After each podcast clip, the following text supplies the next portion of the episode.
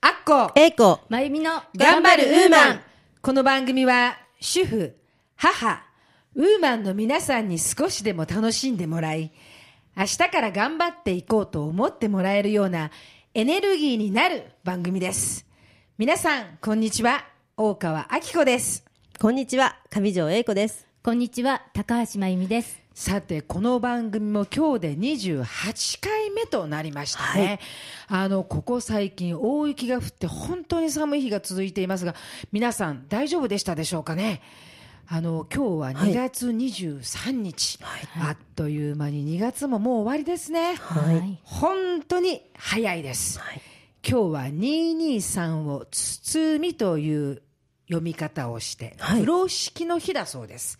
風呂敷あはい。包み、あなるほど。はい。さて今日はですね、はい。この風呂敷のようにほわーんとしてお届けしていきたいと思います、そんなお便りはいかが来ておりますでしょうか？はい。今週もお便りメールをいただいております。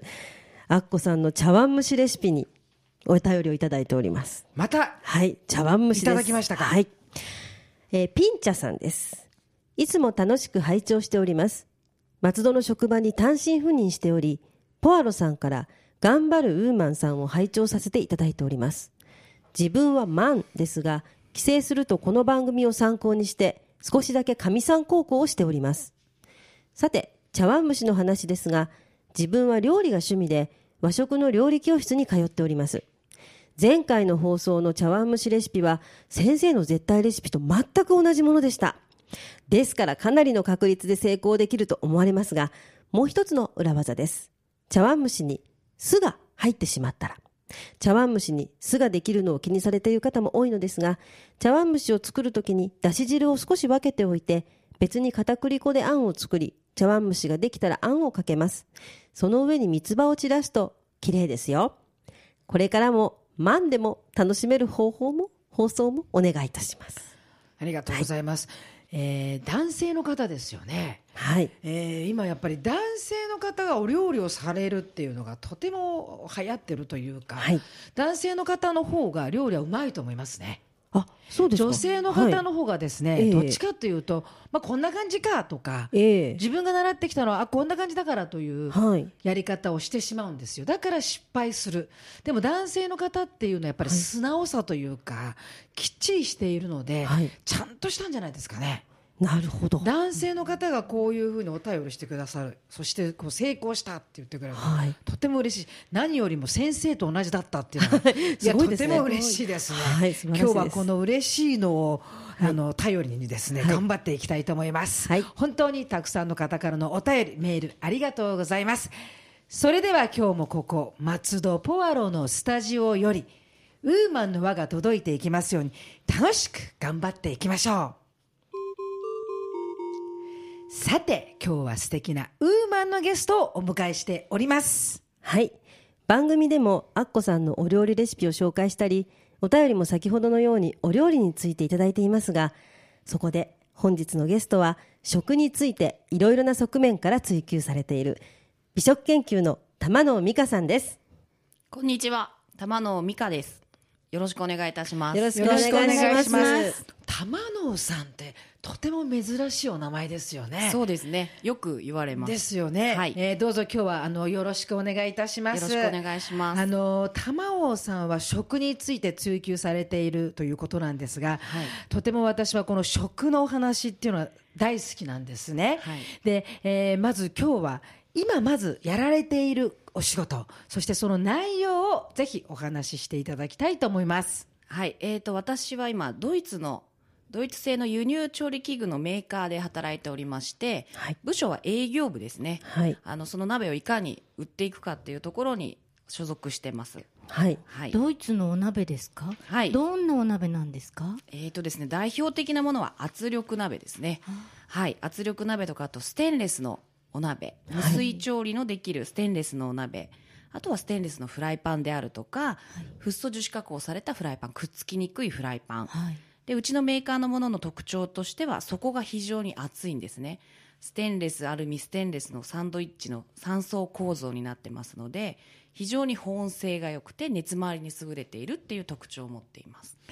あの今はねうん調理器具はい。と言っても本当に今玉野さんがお話しされたようにたくさんの機能を持ったたくさんの優れものがたくさんありますよね。はいあのいろんなこうものがこうたくさんあるなっていうのがすごいまずそしてやっぱり私たちこう主婦から見てねどれがいいのかなっていう迷ってしまうところもまあありますよね。はい、あのおっしゃる通りたくさんもう出過ぎてますし日本製今やはり中国製であるとか、たくさん安価なものから高級なもの、たくさんありますが私どものメーカーのものは主にやはりデパートさん販売員から直接説明を受けて買え説明を受けて買える場所にしか置いてないようなそういった販売を方法を主にしております。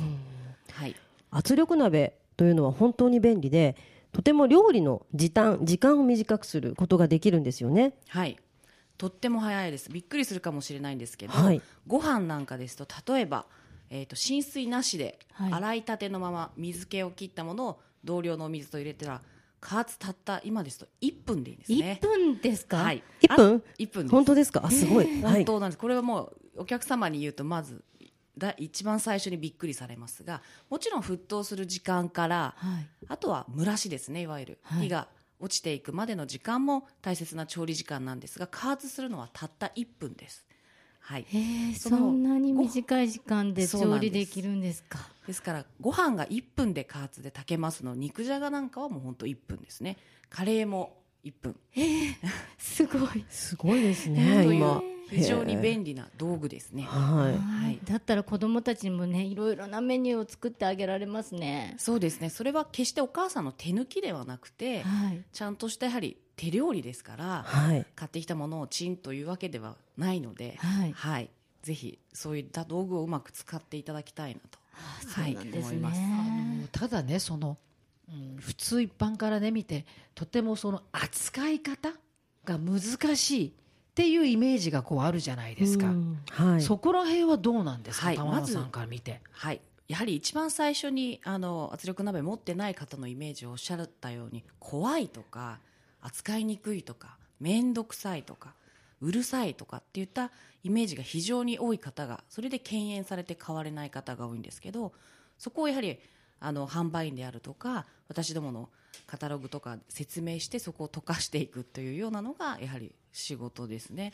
でフィスラーのは音もしないですし蒸気も出ないですしっていったところでその辺を払拭していくっていうはいはい。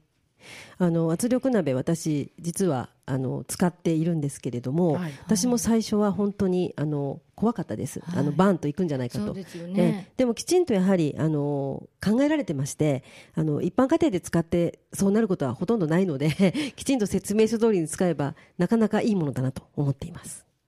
そうなんですね、はい私もあのいろいろなものをね時短できるものを試しては見ているんですけれどもあの電子レンジなどで調理できる調理器具なんかも持っているんですが便利なんですけど大きいサイズのものがなくて量を作れなかったり2段式の蒸し器なんかであの下の段で野菜も下茹で一緒にできるなんて言いながらやってみても茹ですぎてしまったりとか結局いいものに巡り合えなくって今やっている時短って言ったらあの電子レンジで下茹でして火をなんですかね、火を入れてから調理するっていう形ぐらいしかやってないんですがそういうものがあったとは知りませんでした。電子レンジもね、はい。うまく使えば時短になると思いますけど、はい。やはり熱ムラであるとかやはり今おっしゃったようにあの一緒に火が通らないっていうことはありますので、はい。その辺はうまく使い分けていけば本当にあとはごご家庭のどういったお料理を作るかですね、はい。によってそのタイプがありますので、それをうまく使いこなせばいいかと思います。だからやはりこの、おうん、今お話にあったように料理に合わせて使い方に合わせてやっぱりそれをきちんと選ぶ選び方がやっぱりいいものをこう作れるっていうことにもなるんですかね。そうですねやはりそれをちゃんと的確にお客様に伝えていくっていうのもそうですよね大事な仕事だと思います。その鍋がいいからってだからはい何でもいいがポンって入れればいいってもんじゃなくてやっぱりその全部をはいどういう料理にして、どういう時に食べさせたりとか、全部があってそれがきちんとしたその鍋としてそれがきちんとした形になってくれるということですよね。そうだと思います。あのどんな時にもね家族に手手作りの料理を作るというのは本当に素晴らしいなと思うんですね。今やはりこうどっちかっていうと、うんこう言うと、まあ、語弊があるのかな若い方という言葉を私はあまり使いたくないんですけれども料理をするのを少しこうためらってる人ってあるいるじゃないですか。だけどもやはりそういう今のお話のように少し簡単にきちんとその状況を分かって使える器具と出会えればそういうものをこう家族に届けることができるということですよね。で玉尾さんはなぜこの調理器具お鍋のお仕事をしようとじゃあ思ったんですか？はい、あの私が別に思って入り入りたくて入りたくて入ったわけではなくて、まあ、あの頃私も若かったんですけど前のやはり職場がちょっと不満がありまして、まあ、安易にもう辞めようというのを母に言った時に、まあ、母がちょうどさ働いてたところの先で、まあ、こう人を探してるというので落ちてもいいやという感じで軽い気持ちで面接に行ったんですね。はい。それがこのメーカーだったんですけれども入った時にあのたった4名しか社員がいなかったんですね。で前の会社はまあ80名ぐらいいた会社だったんですけども、4名しかいなかった会社を見て面接に来た当日に絶対ここ入ってやるって思ったんですね、はい。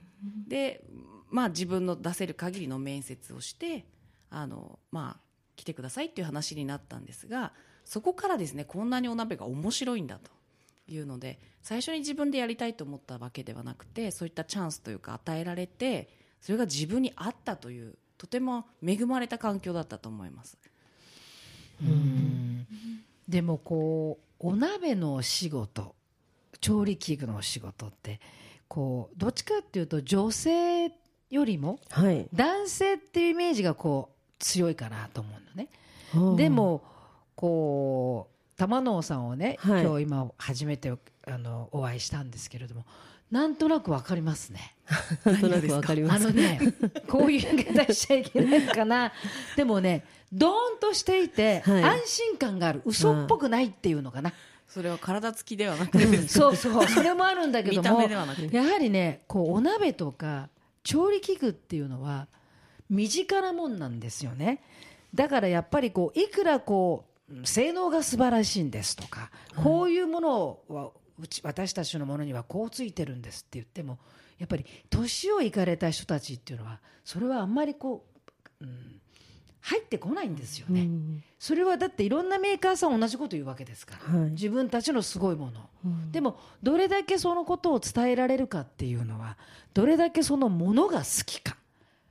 そしてその人が伝えるものに本物か本物じゃないかっていうものだと思うんですよ。はい。玉野さんを見ててねやっぱりそのお鍋圧力鍋調理鍋ってすごく私はお話聞いててねこうなんていうのドーンと入ってくる。はいとてもそそうですね。の合っているというかね、はい。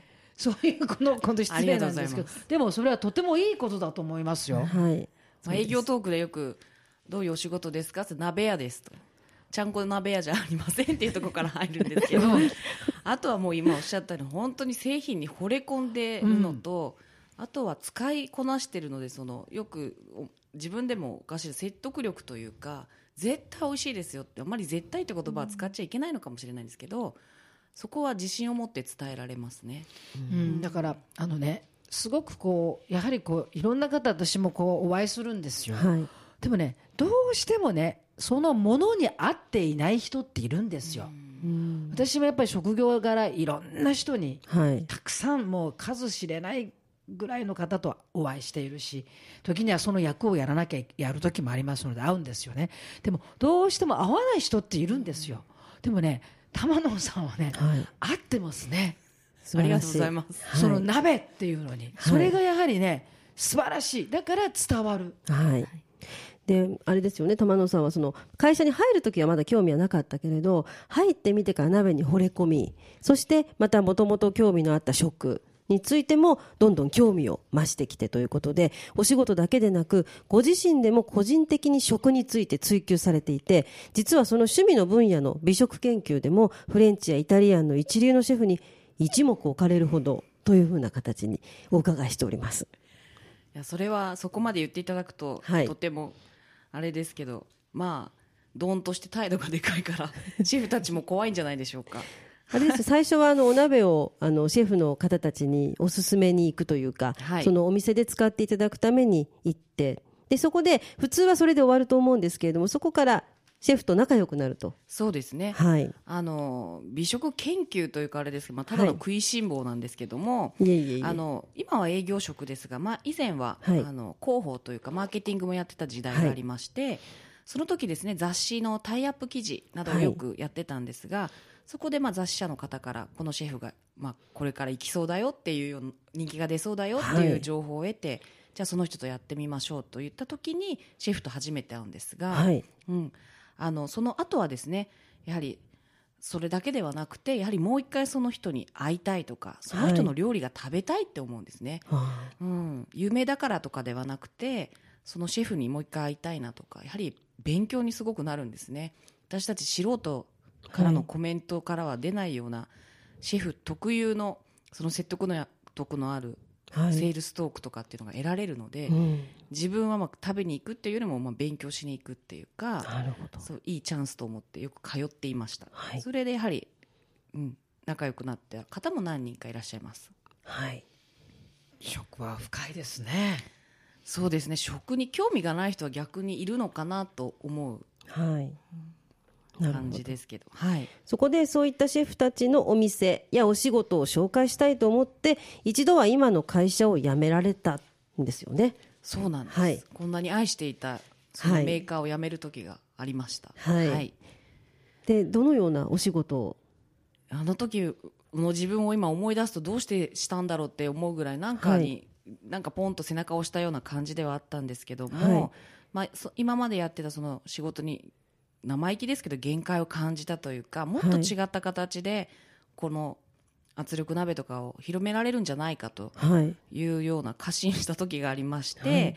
あとはそのなんでしょうねそのシェフ。シェフたちをうんつないで、はい。食というところからは外れたくなかったんですけども何か食で人と人とをつなげられないかとかただはい漠然としてましたね、その時は。なるほど。はい。でまああのレストランとメーカーなのかイベントなのかっていうのはい。をできないかなというふうに思っていました。なるほど。はい、でご自身で会社を立ち上げたと。そうです。はい。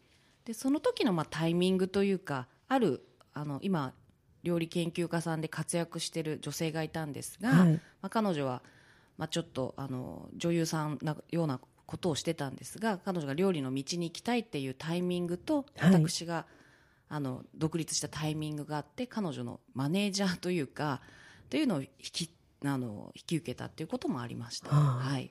いろいろな食で人と人がつながるんですね。うんやっぱりこうなんていうのかな食とか、はい。うんっていうのは一つの言葉食という字はね一つなんだけどもやっぱりそこにいろんな味があるようにいろんなこうたくさんのものがこうあるんですね。で先ほどお話を聞いていて玉野さんは一度会社を辞められて、はいまた元のこの鍋はい。の器具の会社に戻られたんですか？そうですね。そこでシェフとシェフをつなぐというか会社をされていてでその後ですねあのすごいところはですねそんな活躍を元の会社が聞きつけてまた元の会社に戻ってきてほしいという要請を受けてそして戻られたという形なんですね。それで戻られた戻ったんですすね。ごいですだからそれだけ、うん、鍋はいになんか情熱があったんでしょうね。あの幸運にも私の会社を立ち上げてた時にも実はその辞めた会社がクライアントになってくれてたというとても幸運なことでまああのた食うに困らなかった環境を作ってくれたでまたあの会社がある変換期を迎えた時に、まあ、戻ってこないかという声をあのいただいたのでそれはもう断ることはないというので素直にあの今またお世話になってるという状況ですね。まあ全然違うものではないですからね食食を作る器具である、はい同じものですもんねとても珍しいケースであるとは思います。そうですね、はい。まあ、素晴らしい料理を知る方が素晴らしい道具を売るというのは買う側にとってみるととても嬉しくて、まあ、あの信用のできることだと思います。ありがとうございます。はい。うん、そうですねだからこう食べるものっていうのが、うん、今こうなんていうのかな一般になっちゃって一般じゃないもともとは食べるものが私は一番大切だと思ってますねはい食べるものが人の肉をなり心を作る、でもいいものを食べてないいいものって高いものではなくてですよ、母親が作る手料理とか心を込めてちゃんと作るものそれが心になりそれが人へを人を思う気持ちになりとかっていう全部につながっているものだと私は思うんですね。はい。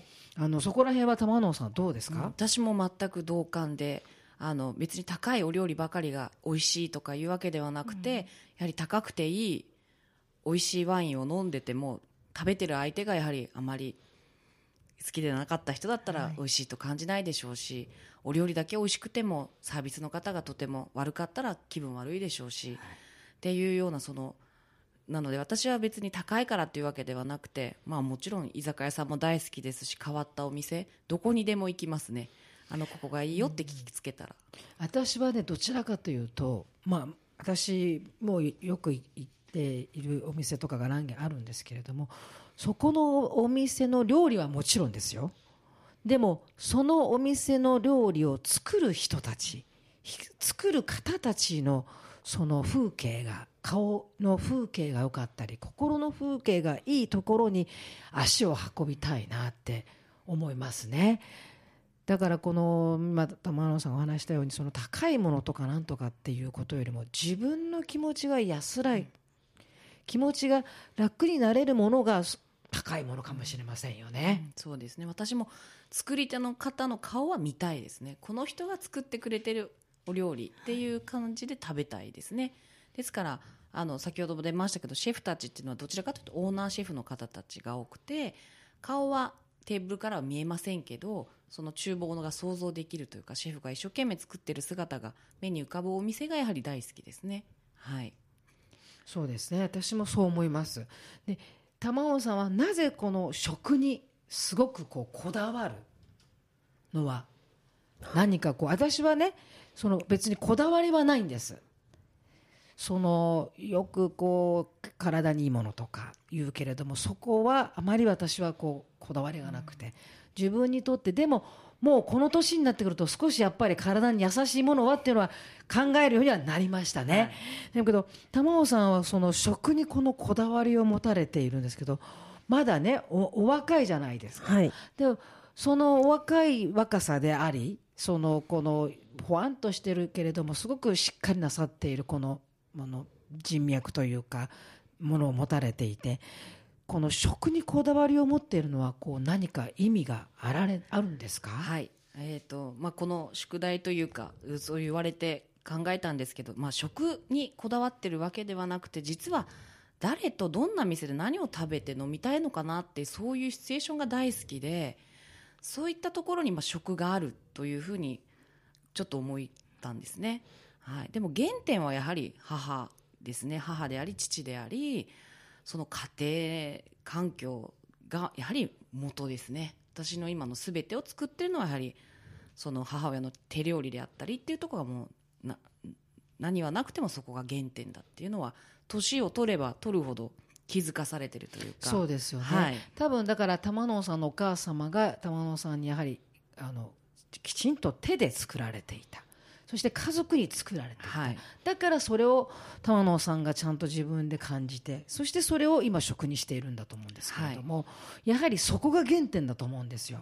きっとその時にあのそういう家じゃなかったら違うかもしれませんよね、そうですね、はい、だからやっぱりその私たちもねこのご旅行の50手前の3人でよくそういう話をするんですけど原点はこう20代30代っていう時はがむしゃらになんかこう突っ張った時代があったんですよ。でもなんかこの年になるとふと出てくるのが原点がはい。家族だったり母だったりというそこに行くじゃないですか、はい。だからやはりそれを教えてくれた玉野さんのお母様のお料理というのは素晴らしかったんじゃないかなと思いますね。はい。はい、本当に皆さんに食べさせたかったですね。すごいですね。ね、あのお父様が職人さんでいらっしゃって、お母様は3食作られていたということを私あの前にお伺いしたんですけれども、3食手作りを作るというのは並大抵のことではないというのを本当に思うんですけれども、3食手作り。三食ってでも朝昼晩ですから職人で自営業は普通のことなんですけど、うちの場合はですね5食でしたね。5食。はい、あの印刷屋だったので、はい。家にいたんですが、まあ、8時前ぐらいに朝食を取ります、はい。そうすると今度お茶の時間っていうのがありまして、はい。10時から10時半の間にお茶を飲むんですね、はい。はいそこにはやはりおせんべいか甘いもの、はい。で12時半にしあの朝食昼食を取ります、はい。はい。そうすると今度はですねあの今度軽食っていうのが5時うん半ぐらいに、はい。そこはスナック系ではなくて、まあ、サンドイッチであるとか、ああ、なるほど。うん磯辺焼きなのかちょっとお母さんが腹に痛手に手を加えた何かなんですね。そうですねで夜遅かったので父親は、まあ、8時ぐらいから9時ぐらいに晩酌しながらご飯を食べるというような家庭でしたねあそれにその5回とも母親がいないと父親は、まあ、ちゃぶ台ひっくり返すじゃないですけど機嫌がもう露骨に悪くなるというか、まあ、それも父親も年は重ねるごとにだんだん手を加えなくてもいいようにはなってきましたけどもその3食というか、まあ、5食に近いものを母親は作ってましたね。うん今ね3食作るのは難しいですね。きっとやっぱりお母さんたちも働いているでしょ？友が最近、はい。は働いているしやっぱり食べない人もいるのででもそれをきちんと作ったいたお母さんっていうのがすごいですよね、そうですね。うん今の、ね、お話を聞いて思うのは食べないから作らない。っはい。ていうのが普通今の。でも今のお話聞くと食べ作ってくれるお母さんがいるから食べるお父さんがいてそれを感じる娘さんがいて、はい。それを伝える娘さんになったってことなんですね。そうですね。そうなったんですね。ここに来て、そあのー先ほどおっしゃったように若い時は全然もうなんで母親をこんなにこき使うんだろうと。かわいそうにぐらい思ってましたね母親が。それがきっとお母さんは当たり前の幸せなんでしょうね。喜んで食べてくれる人がいるんで。でね、私ちょっとせっかくだから玉野さんちょっとあのお話聞きたいんですけど、今こう B 級グルメとかこうはいあるじゃないですか、よく。ああいうのは玉野さんから見てどうなんですか？ああいうのはぶっちゃけ美味しい。私食べたことないんですよ。あ、そう美味ですか。しいものなんですか？か、私 A とか B とか C とかもよく分からなくてあんまり自分の中でもないんですけれども、はまあ美味しいから、まあ、それなりに人気は出てるんだとは思います。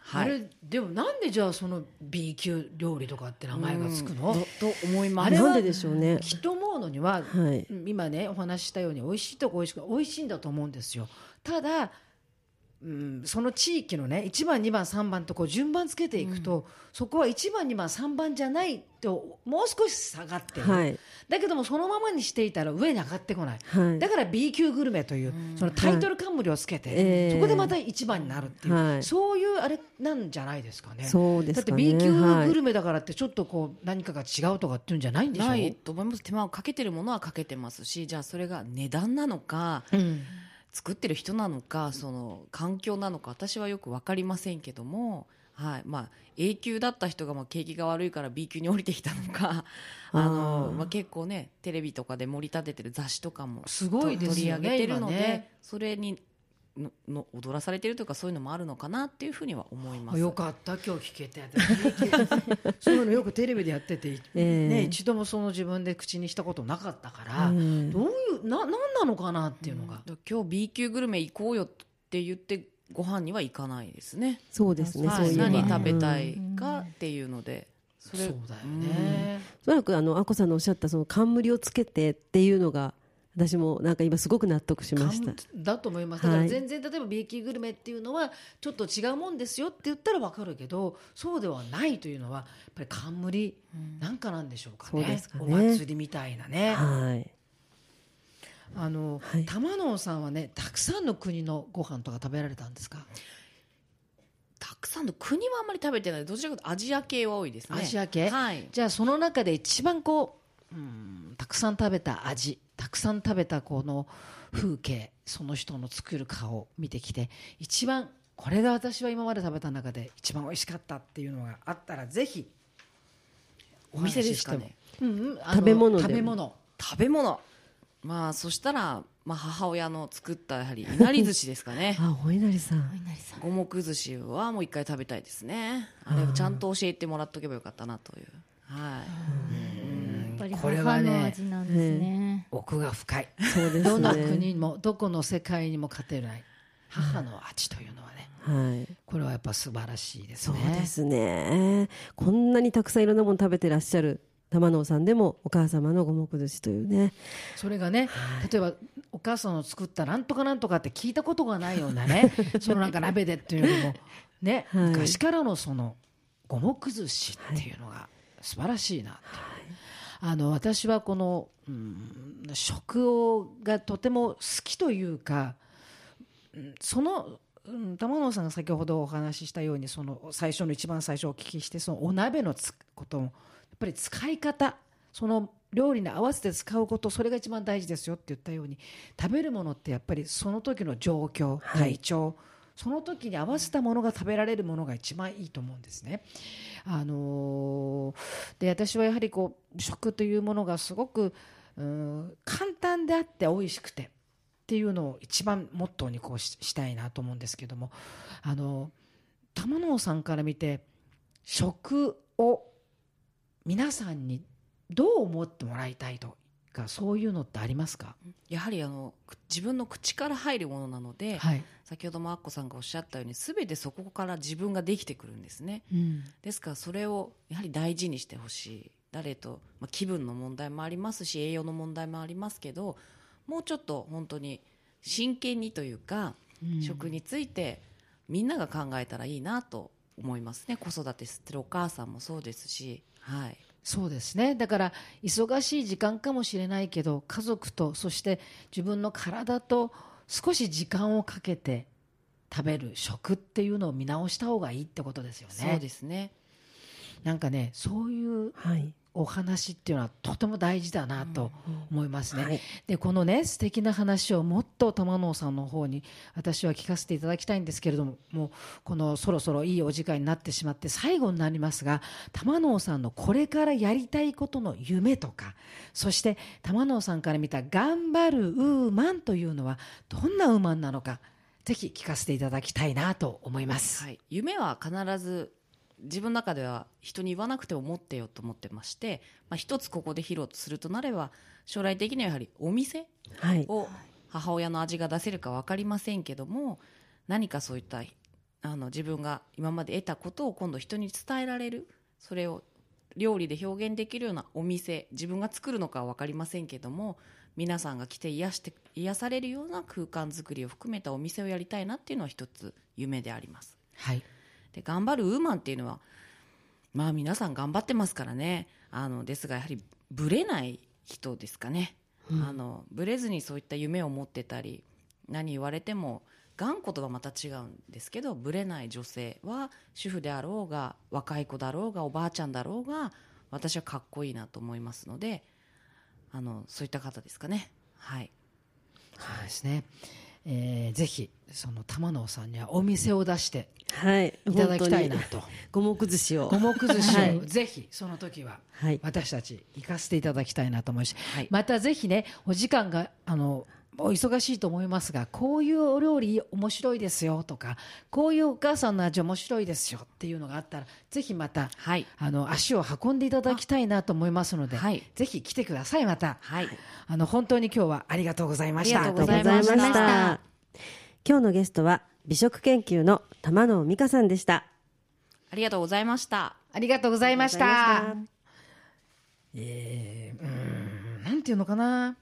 とてもわ私たちより若いでしょ年。はいもお若いですね。古風なねそうですね。方ですよね。はい。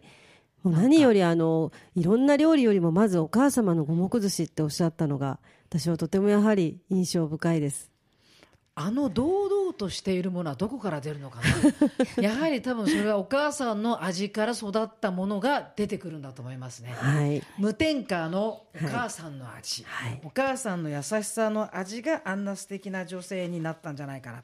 私もですねかっこいい女性になっていきたいなと。これからもまた、はい。我々30ごごめんなさい。我々50、はい。目指して頑張っていきたいと思います。頑張っているウーマンの皆さんお肌のお手入れ方法や知りたいことそして一人で悩んでいることなどお手紙やメールでお寄せください。3人でたくさん話していきます。主婦は家族のことなどで悩みを一人で抱えているから一人で悩まないでこちらにぜひ送ってくださいね。ラジオポアロ頑張るウーマンでは皆様のご意見ご感想ご質問などお便りをお待ちしております。お便り宛先は郵便番号271-0092千葉県松戸市松戸1306鈴木ビル3階 FM 松戸頑張るウーマン係までお寄せくださいまたメールアドレスはウーマンアットマーク FM 松戸 .com ですラジオポアロで検索していただければ一番上にラジオポアロ公式ページが出ます。公式ページではこの番組の過去の配信も全部聞くことができますので、ぜひお越しください。Facebook ページもあります。ぜひ皆さんいいね押してくださいね。次回は3人のウーマン話です。次回はひな祭りのお話を3人でじっくりお届けしたいと思います。はい。それでは良いお時間になりましたので今日はこれでお別れとさせていただきます。頑張るウーマンへの優しいひらがな。願いを込めて伝えるもの。それは形を変えて届ける。母の味。それでは皆さんまた次回をお楽しみに。あっこえいこ。まゆみの頑張るウーマンでしたラジオポアの。